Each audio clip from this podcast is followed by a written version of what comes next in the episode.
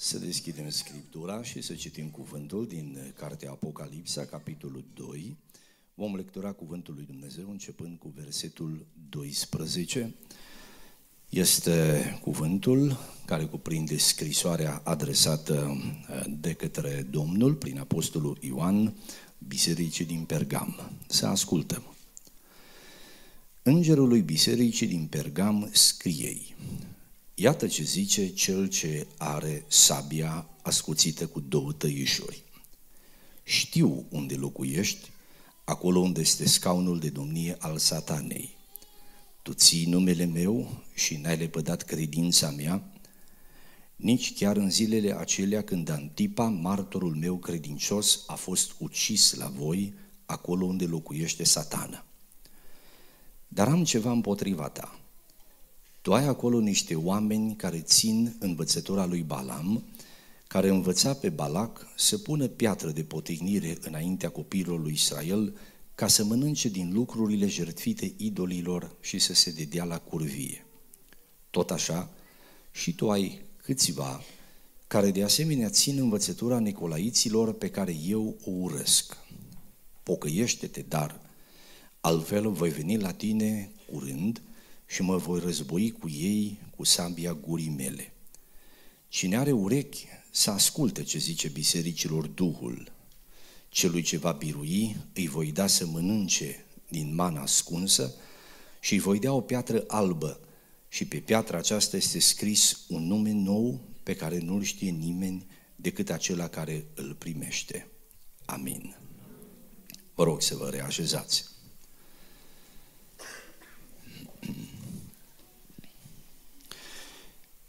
Stimați credincioși, potrivit cuvântului Domnului, pe care îl cunoaștem, pe pământ coexistă două împărății distincte.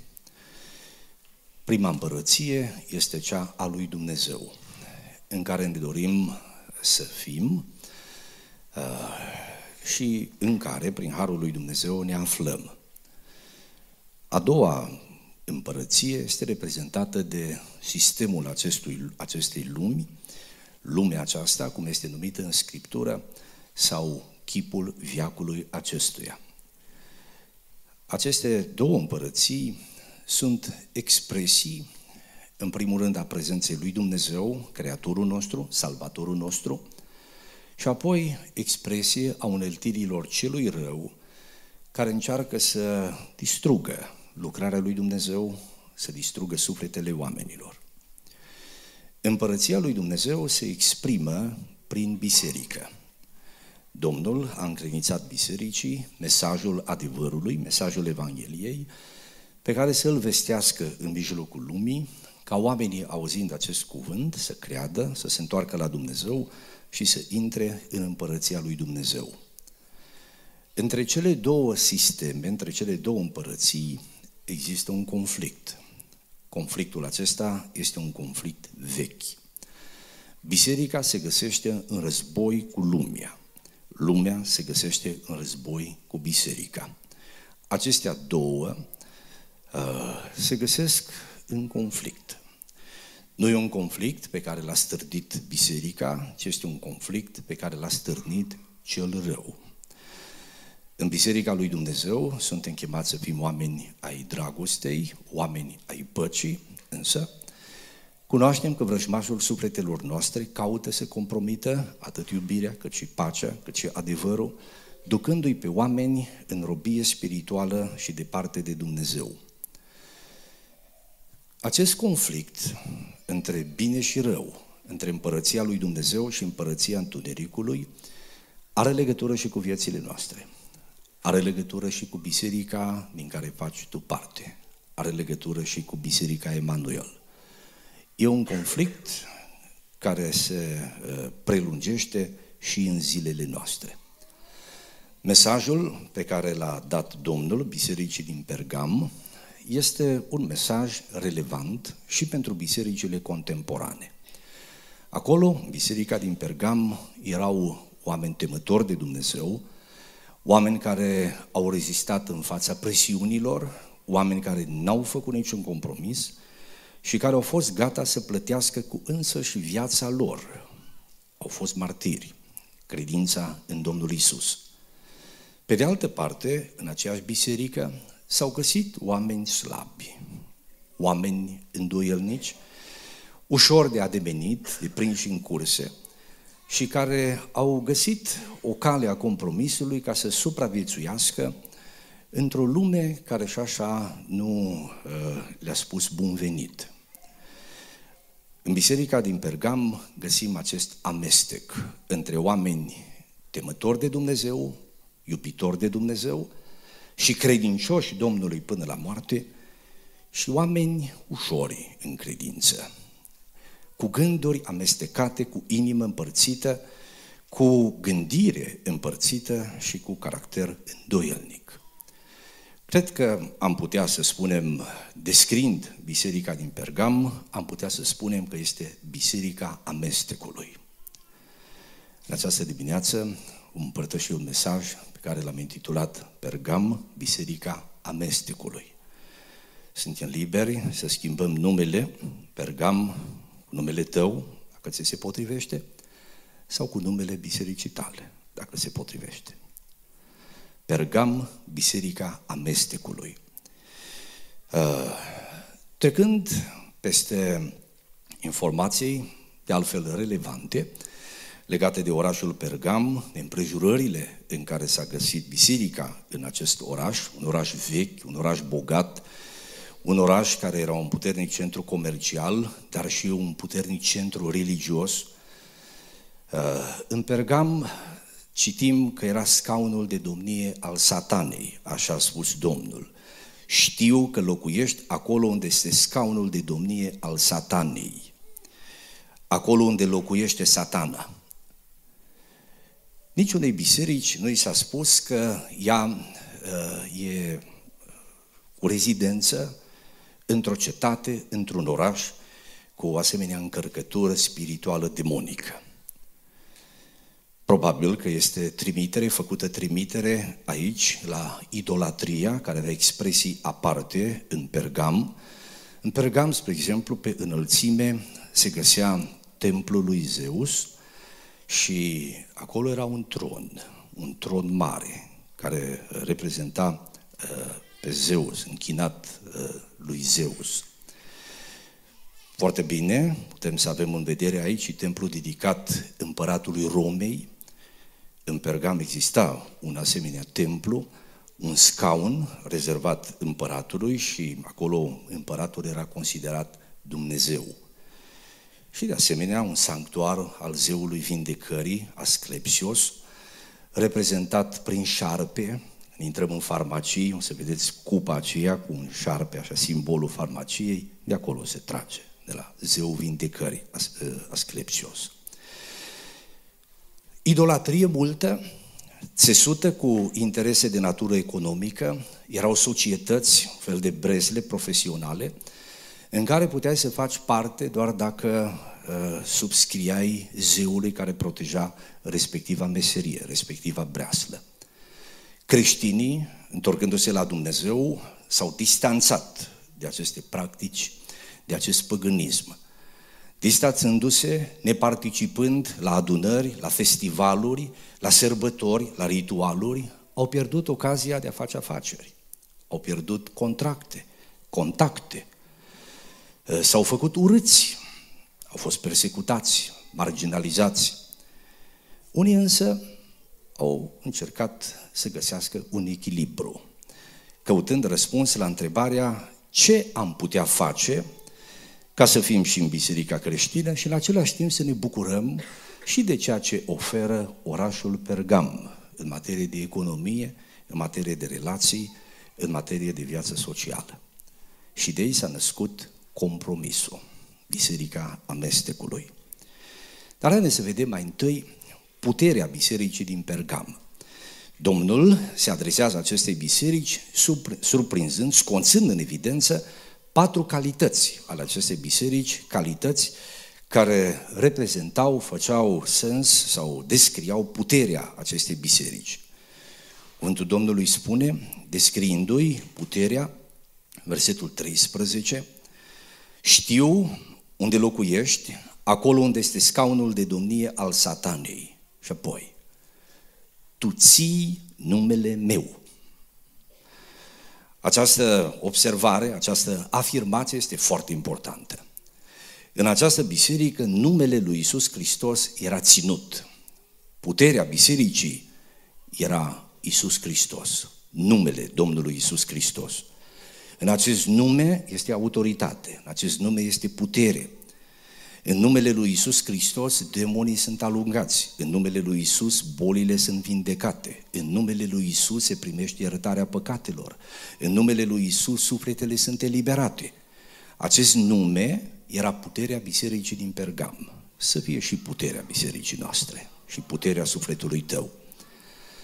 Apoi, vântul ne spune că n-ai lepădat credința mea. N-ai lepădat credința mea. Puterea bisericii consta în faptul că a păstrat mai departe credința Domnului Isus. Despre credința Domnului găsim scris în foarte multe locuri în Sfânta Scriptură, Apocalipsa 6, 12, cuvântul Domnului, ne vor, 11 cu 12 ne spune despre biruitorii fiarei care l-au biruit pe cel rău prin credința Domnului Isus. Uh, nu o să intrăm în foarte multe detalii, să Evanghelia după Marcu, capitolul 1, versetul 15, descrie împătrit în ce constă credința Domnului nostru Isus. Uh, vremea s-a împlinit, s-a scurtat, trăim vremurile de pe urmă, împărăția lui Dumnezeu este aproape, trăim un moment de criză, nu-i vreme de zăbovit, pocăiți-vă și credeți în Evanghelie. Asta a fost credința Domnului nostru Isus. Trăim vremea sfârșitului, împărăția lui Dumnezeu este aproape, pocăiți-vă de păcatele voastre și credeți în Evanghelie. Credința Domnului este însăși revelația Sfintei Scripturii. Și atunci am putea spune că tăria bisericii din Pergam a constat în primul rând în numele lui Isus Hristos și în al doilea rând în cuvântul Evangheliei, în cuvântul Scripturii. Fie ca Scriptura să fie și tăria bisericii noastre, tăria sufletului tău. Versetul 17 aduce în atenția noastră pe Duhul Sfânt, Duhul lui Dumnezeu, care reprezintă tăria bisericii din Pergam. Iată ce zice bisericilor Duhul. Cine are urechi să asculte ce zice bisericilor Duhul. Duhul Sfânt este tăria bisericii. Dacă n-ar fi Duhul lui Dumnezeu care locuiește în noi, am pierit. Borba apostolului Ioan, cel care locuiește în voi, este mai mare decât cel care locuiește în lume. Biserica a primit Duhul Sfânt și Duhul Sfânt al lui Dumnezeu este tăria bisericii. Acest Duh al lui Dumnezeu era prezent în biserica din Pergam. Și încă un lucru foarte frumos și încurajator. Antipa, martorul meu credincios. Tăria bisericii consta în faptul că în mijlocul ei se găseau oameni demni, modele veritabile. Slujitori ai lui Dumnezeu plini de credință, oameni maturi în Hristos, oameni care n-au cedat în fața presiunilor compromisului, oameni care nu s-au lăsat amăgiți de soluțiile de amestec propuse de lume. N-ai lepădat credința mea nici chiar în zilele acelea când Antipa, martorul meu credincios, a fost ucis la voi. Omul acela plătise preț de martir. Tăria bisericii constă în prezența unor asemenea oameni, bărbați sau femei. Oameni cu frică de Dumnezeu, oameni integri, oameni de caracter, oameni de jertfă. Repere morale, repere spirituale. Asemenea, oameni nu neapărat se remarcă printr-o slujbă publică. Poate că nu predică niciodată, nu cântă în față niciodată și nu sunt cunoscuți cu numele multora. Dar oamenii aceia sunt acolo și stau în spărtură. Ei sunt tăria bisericii. Oameni care au căpătat trecere înaintea lui Dumnezeu. Când ei se roagă, Dumnezeu îi ascultă. Când ei vorbesc, cei din jurul lor iau aminte. Dumnezeu să binecuvânteze Biserica Emanuel cu asemenea oameni. Ești un asemenea om? Tăria bisericii din Pergam consta în aceste patru elemente distincte. Numele lui Isus Hristos, cuvântul lui Isus Hristos, Duhul Sfânt și oameni integri, oameni credincioși. Acum că am văzut în ce consta tăria acestei biserici, haideți să observăm în al doilea rând slăbiciunea bisericii din Pergam. Din nefericire exista o mare slăbiciune. Slăbiciunea aceasta consta în amestec. O parte a membrilor bisericii, o parte semnificativă a bisericii, era înfășurată de o gândire, de o înțelegere care a făcut spațiu amestecului între lume și biserică, între cele necurate și cele sfinte, între minciună și adevăr, între verticalitate și compromis. Uh, problema consta tocmai în acest amestec. Dar ce am împotriva ta? Tu ai acolo, da, versetul 14, uitați cum, dar am ceva împotriva ta. Să spună Domnul, ții numele meu, ții credința mea, Duhul meu e acolo, ai oameni veritabili, autentici, dar am ceva împotriva ta. Vă rog să ne uităm la această parte de cuvânt, nu doar ca la un mesaj adresat bisericii din Pergam, ci ca la un mesaj pe care Dumnezeu ți l-a adresat ție. Dacă s-ar uita la tine așa, Domnul, și ar zice, am ceva împotriva ta, care ar fi acel ceva identificat de conștiința ta? Sigur, cuvântul lui Dumnezeu nu este neclar. Adresarea este cât se poate de concretă, de particulară. Tu ai acolo niște oameni și era vorba de membri din biserică.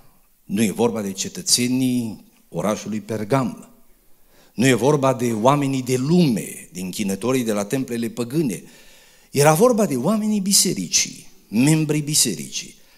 Ai acolo niște oameni care țin de învățătura lui Balam, care învăța pe Balac să pună o piatră de potignire înaintea copiilor lui Israel ca să mănânce din lucrurile jertfite idolilor și să se dedea la curvie. Uh, Vechiul Testament ne spune despre Balam și despre acest episod invocat aici. După ce Balac l-a chemat în repetate rânduri pe Balam să blesteme pe poporul Israel, în final Balam s-a dus să blesteme pe poporul Israel. Însă, Dumnezeu n-a permis să rostească cuvinte de blestem, ci din potrivă să rostească cuvinte de binecuvântare. Balac s-a supărat foarte tare, te-am chemat să blesteme acest popor și tu l-ai binecuvântat. N-a putut acel profet, mai târziu cunoscut sub numele de vrăjitor, să facă ceva peste binecuvântarea lui Dumnezeu. Nu s-a putut pune nici cum împotriva lui Dumnezeu și nimeni nu se poate. Dar în răutatea inimii lui a găsit o soluție. S-a apropiat de Balac și i-a dat o învățătură. Și iată ce să face. Fă sărbători. Cheamă la sărbători și pe evrei. Cheamă-le feciorii, cheamă-le fetele. Omeniții, vorbiți-le frumos, băgați în seamă, împrieteniți-vă cu ei, primiți în casele voastre, dați-le să mănânce la mesele voastre, faceți-le daruri, faceți-i să fie importanți în ochii lor. Convingeți-i să se însoare cu fetele voastre, să se mărite feciorii voștri. Amestecați-vă. Provocați-i să se închine Dumnezeilor voștri, prieteni buni cu voi fiind. N-aveți nicio cale să câștigați război împotriva lor. N-aveți nicio soluție să le rezistați. De partea lor este Dumnezeu. Balac, dacă vrei război cu oamenii ăștia, ține minte, ai pierdut. Singurul fel în care îi poți câștiga este să-i compromiți. Și compromițându-i, să-i pui rău cu Dumnezeul lor. Și apoi Dumnezeul lor va rezolva problema cu ei. Asta a fost învățătura lui Balam. Atentează discret sănătatea morală, spirituală a acelui popor, infiltrează-l, strică-l pe dinăuntru, amestecă învățătura, etica, trăirea, slăbește-l, punând rău în el, gândire rea în el, păcat în sânul lui. fă să comită adulter. Era vorba de idolatrie, este o metaforă a idolatriei, dar poate fi vorba și de adulter fizic, porunca să nu prea curvești. Asta a fost problema. Într-o biserică în care un om, Antipa, martul meu credincios, a ales să plătească cu viața, s-au găsit unii care, cărora li s-a părut potrivit și rezonabil să intre într-un joc al compromisului cu Pergam, cu brăzlele de meserii, cu idolatria, să participe la festivaluri, la ritualuri, să meargă în temple, să fie parte a sărbătorilor lor, cu obiectivul de a lega relații. Și aceste relații să se concretizeze în contracte, în locuri de muncă, în bani și, în final, în viață liniștită. Doar că acest compromis a fost urât înaintea lui Dumnezeu.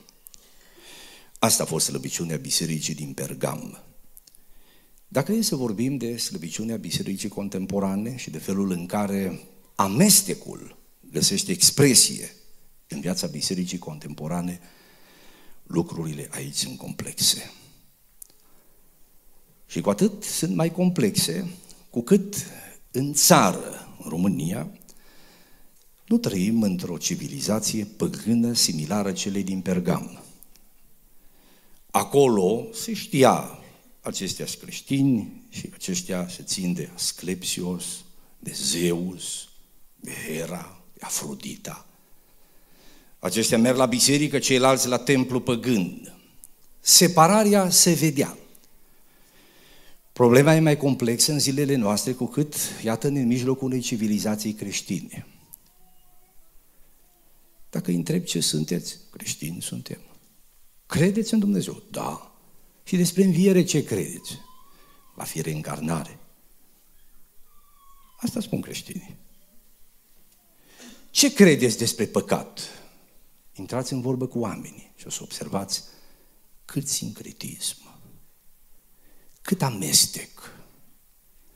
Acele căi curate a lui Dumnezeu, porunci clare revelate în Sfânta Scriptură sunt date la o parte și în loc sunt așezate interese descrise prin inimă împărțită, amestec. Când asemenea oameni se găsesc în sânul comunității de credință, sunt în stare să imite tot ce se întâmplă în poporul lui Dumnezeu, să repete, ca apoi cameleonic să se adapteze perfect pe viață de lume. Ei sunt bineveniți și la petreceri și la discotecă. Știu să facă și chefuri. N-au nicio reținere. La biserică, dacă se zice e păcat să bei alcool, ei spun amin. Cu prietenii lor de serviciu sau colegi de școală, n-am nicio reținere, să bea împreună cu ei. De dragul acceptării în acel anturaj care nu aparține poporului lui Dumnezeu amestec. Superficialitate în închinare, morală neclară, duplicitate. Și Și dacă ar fi să descriem realități care ne caracterizează, deci aici mai e o problemă. În comunitatea noastră oamenii sunt de două feluri. Sunt oameni care vin la biserică foarte des. Și aceia sunteți dumneavoastră. Și apoi oameni care vin la biserică mai rar. Probabil că au fost înfășurați mai de mult de tot felul de fire care a târât în această zonă de amestec. Dacă la recensământ sunt întrebați ce sunt, ce identitate religioasă au, se declară credincioși pentecostal cu gândul la Biserica Emanuel, fără ezitare. Unii nici nu s-au botezat încă, copiii de dumneavoastră. Știți ce se declară la recensământ? Pentecostale. Ei nu s-au botezat. Sau dacă s-au botezat, nu-L mai iubesc pe Domnul Isus. Nu se identifică nici cu religii păgâne zicând sunt musulman. Nici cu confesiuni, alte confesiuni creștine, că nu pot să spună sunt baptist sau catolic. Și nu spune sunt pentecostal. Dar asta este o categorie. Mai există o categorie, noi cei care venim aici la biserică mai des. Știați că amestecul ne poate și pe noi cuprinde? Aducem cu noi gândire de lume, valori de lume. Putem lăsa viața noastră influențată de aceste înțelegeri, ca apoi caracterul să ne fie deformat și să ajungem să iubim ce urăște Dumnezeu și să trăim ce urăște Dumnezeu. Compromis, amestec. Voia lui Dumnezeu este să ne pocăim. Și această chemare la pocăință, în al treilea rând, a fost mesajul pentru biserica din Pergam, versetul 16. Pocăiește-te, dar, altfel voi veni la tine curând și mă voi război cu ei cu sabia gurii mele. Pocăiește-te, dar. O biserică în care Dumnezeu regăsește putere. Numele meu, cuvântul meu, Duhul meu și oameni integri. Dar și slăbiciune. Compromis, amestec, învățătură falsă, oameni care reprezentau aceste învățături, înțelegeri. Și când intrăm în dialog unii cu alții, constatăm aceste lucruri.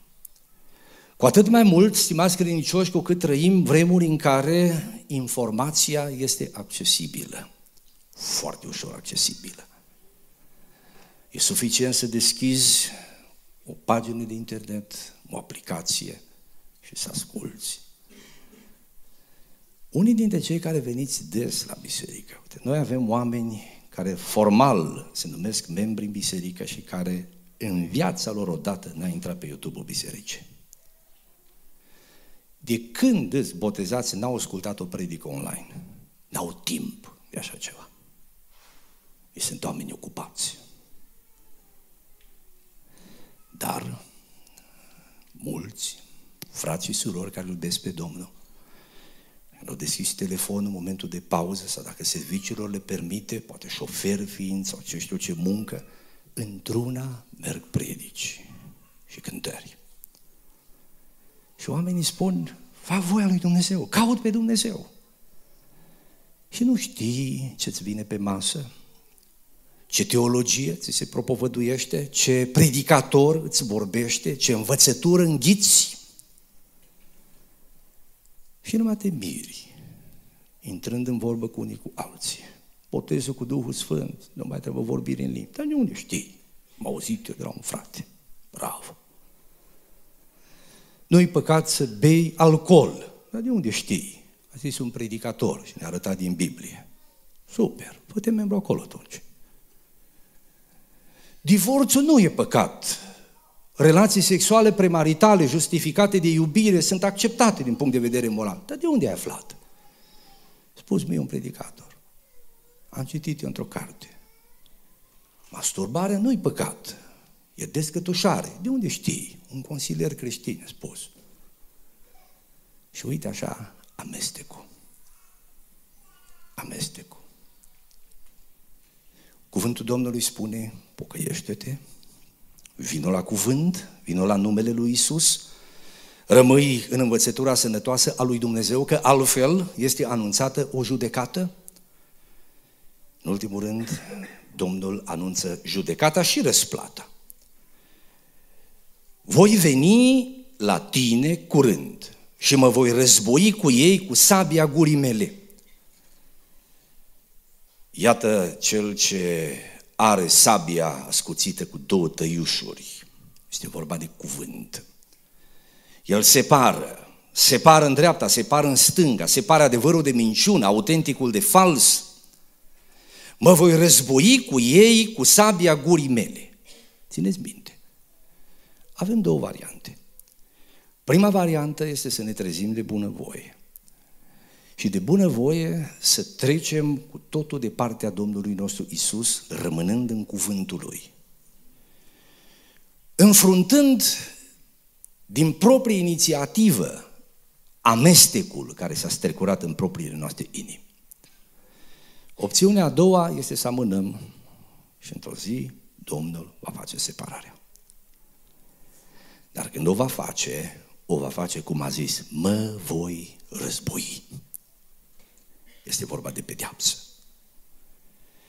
Pe de altă parte, pentru cei care aleg să rămână lângă Dumnezeu, pentru cei care decid să se pocăiască, este anunțată o răsplată. Celui ce va birui îi voi da să mănânce din mană ascunsă. În Pergam erau lipsuri între creștini. Pe fondul persecuțiilor, averile au fost confiscate, oamenii au fost concediați de la locurile lor de muncă, vechi contracte prospere au fost rupte pentru că frații nu s-au mai dus la festivaluri și n-au mai făcut compromis, dedicând zeităților munca lor. Și din cauza asta au pierdut. Domnul a zis, celui ce va birui voi da o mană. Trimitere la felul supranatural în care a fost rănit poporul Israel în pustiu. Eu, Domnul, vă voi purta grijă de pâinea cea de toate zilele.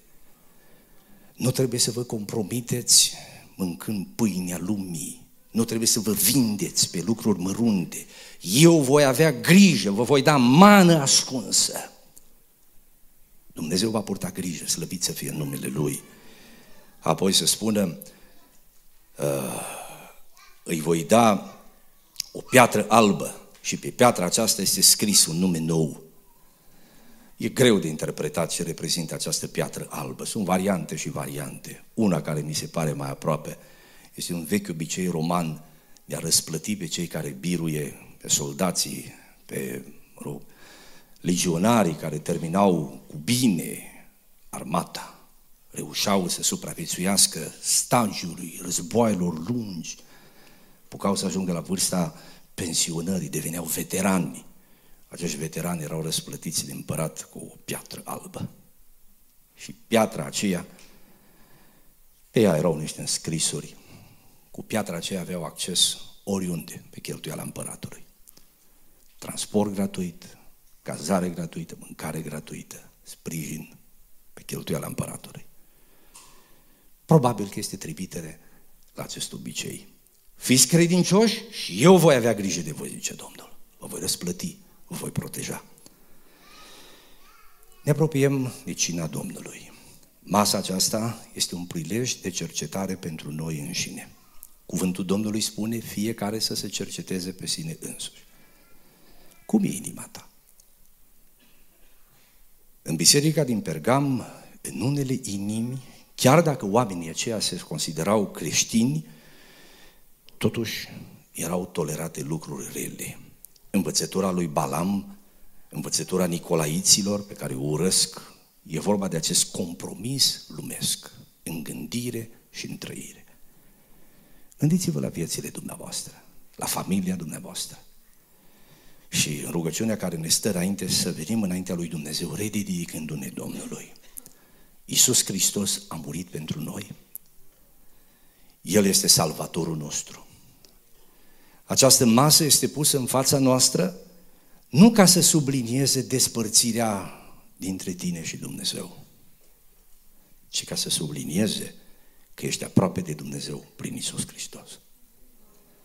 Masa aceasta nu este înfățișată aici între noi ca să arate că tu nu ești bine, ci este pusă aici ca să-ți arate o cale, cum poți să devii bine. Prin Isus, Fiul lui Dumnezeu. În adunarea noastră venea o, într-o vreme o doamnă, ani de zile la biserică, ani de zile, într-un final s-a botezat, nu îi mai spun numele acum, că e aici. Dar zicea ea o vorbă. Și atâta de des am venit la biserică și parte a bisericii eram, încât mă socoteam partea bisericii, dar nu mă botezasem încă în apă. Abia când se dădea cina, îmi dădeam seama că eu sunt pe din afară. Când se zicea cina, o iau cei care s-au botezat. Și pe mine nu mă medica nimeni să mă botez. N-am vrut eu. Și trebuie să mă pun jos și să realizez că sunt de partea cealaltă. Cina aceasta nu este rânduită ca să stabilească de care parte ești, ci ca să te invite să treci de partea cea bună. Să te invite să treci de partea Domnului Isus. Să te cheme la pocăință, să te cheme la mântuire, la stare după voia lui Dumnezeu. Primește această chemare. Este adevărat, nimeni nu se poate apropia de masa aceasta invocând merite personale, fapte proprii, succes personal. Că ai păzit legea, că te-ai rugat, că ai făcut voia lui Dumnezeu, că te-ai ferit de păcat, poate n-ai fost ispitit ca luna cealaltă. Nu înseamnă că ești mai bun luna asta, doar că a fost o lună mai ușoară.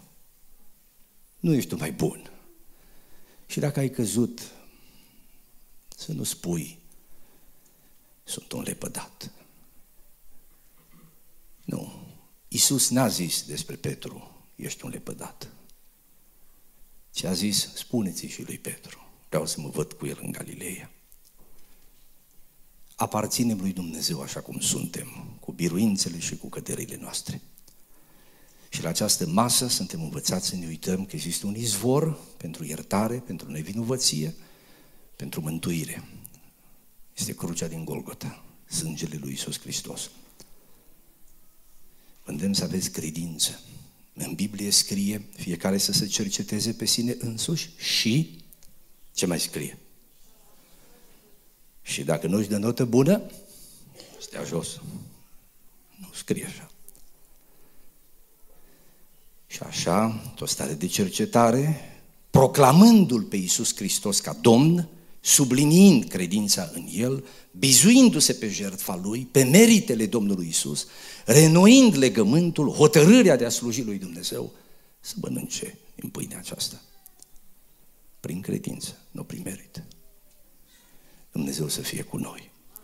Haideți să ne ridicăm în picioare, să intrăm în rugăciune, fiecare să se cerceteze pe sine și efectul, rezultatul acestei cercetări să fie înălțarea lui Isus Hristos. O cercetare de sine care se oprește la vinovăție nu îl onorează pe Dumnezeu. O cercetare de sine care vede vina și pe care o aduce la cruce și îl înalță pe Iisus ca salvator, ca mântuitor, aceea este demnă de Dumnezeu. Și asta să fie cercetarea noastră. Să ne rugăm cu toții.